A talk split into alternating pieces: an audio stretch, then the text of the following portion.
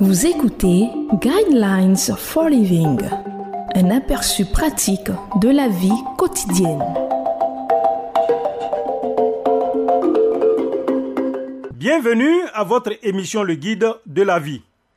Au microphone, votre serviteur Kloubali Josué, à la technique, Serge Guéhi. Le thème de l'enseignement de ce jour est À quoi ressemble la compassion?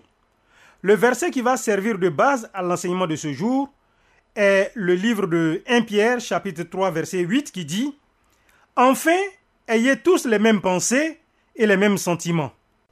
Soyez pleins d'amour fraternel, de compassion, de bienveillance. Nous avons souvent de la peine lorsque nous voyons des gens qui souffrent ou qui sont dans le besoin. Nous sympathisons avec eux. Cependant, l'empathie est une émotion qui va bien au-delà de la sympathie. Lorsque l'on se met à la place de quelqu'un d'autre, l'empathie que l'on ressent nous pousse à agir et nous démontrons alors ce que la Bible appelle la compassion.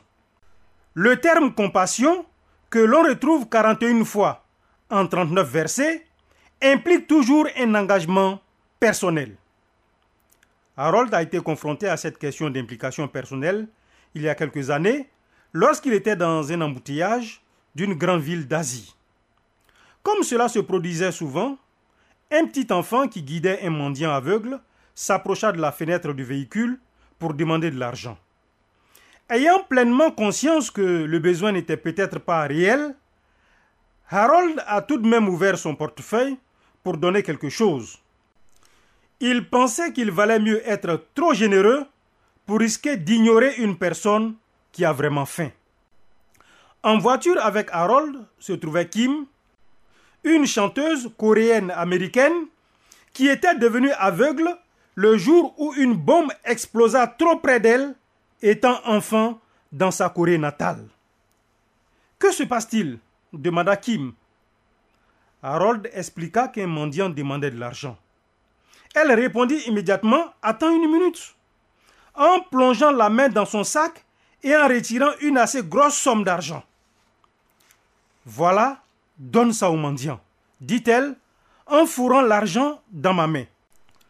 Alors que la file d'embouteillage commençait à avancer, Kim dit Je sais ce que c'est de devoir mendier pour manger, en expliquant que si les gens ne lui avaient pas donné à manger lorsqu'elle mendiait étant petite fille aveugle, elle serait morte de faim. Jésus avait de la compassion pour les foules de gens qui venaient l'écouter. Des individus étaient harcelés et sans défense, comme des brebis sans berger.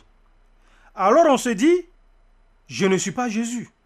Pourtant, Pierre a terminé son épître par enfin, ayez tous les mêmes pensées et les mêmes sentiments, soyez pleins d'amour fraternel, de compassion, de bienveillance. Si l'on fait attention à ce verset, on reconnaît le devoir de s'impliquer dans la vie des personnes qui souffrent. Si une personne souffrante à la fois se trouve sur votre chemin, pourriez-vous vous arrêter assez longtemps pour écouter ce qu'il ou elle a à dire, ou ressentir ce qu'il ou elle ressent, ou pour être présent dans leur moment de détresse? C'est là que la compassion commence. Je vous conseille de lire le livre de Matthieu, chapitre 9, verset 35 à 38.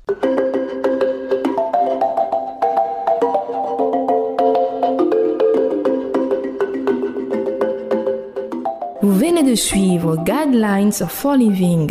Pour en savoir plus sur l'émission, veuillez contacter la station que vous écoutez.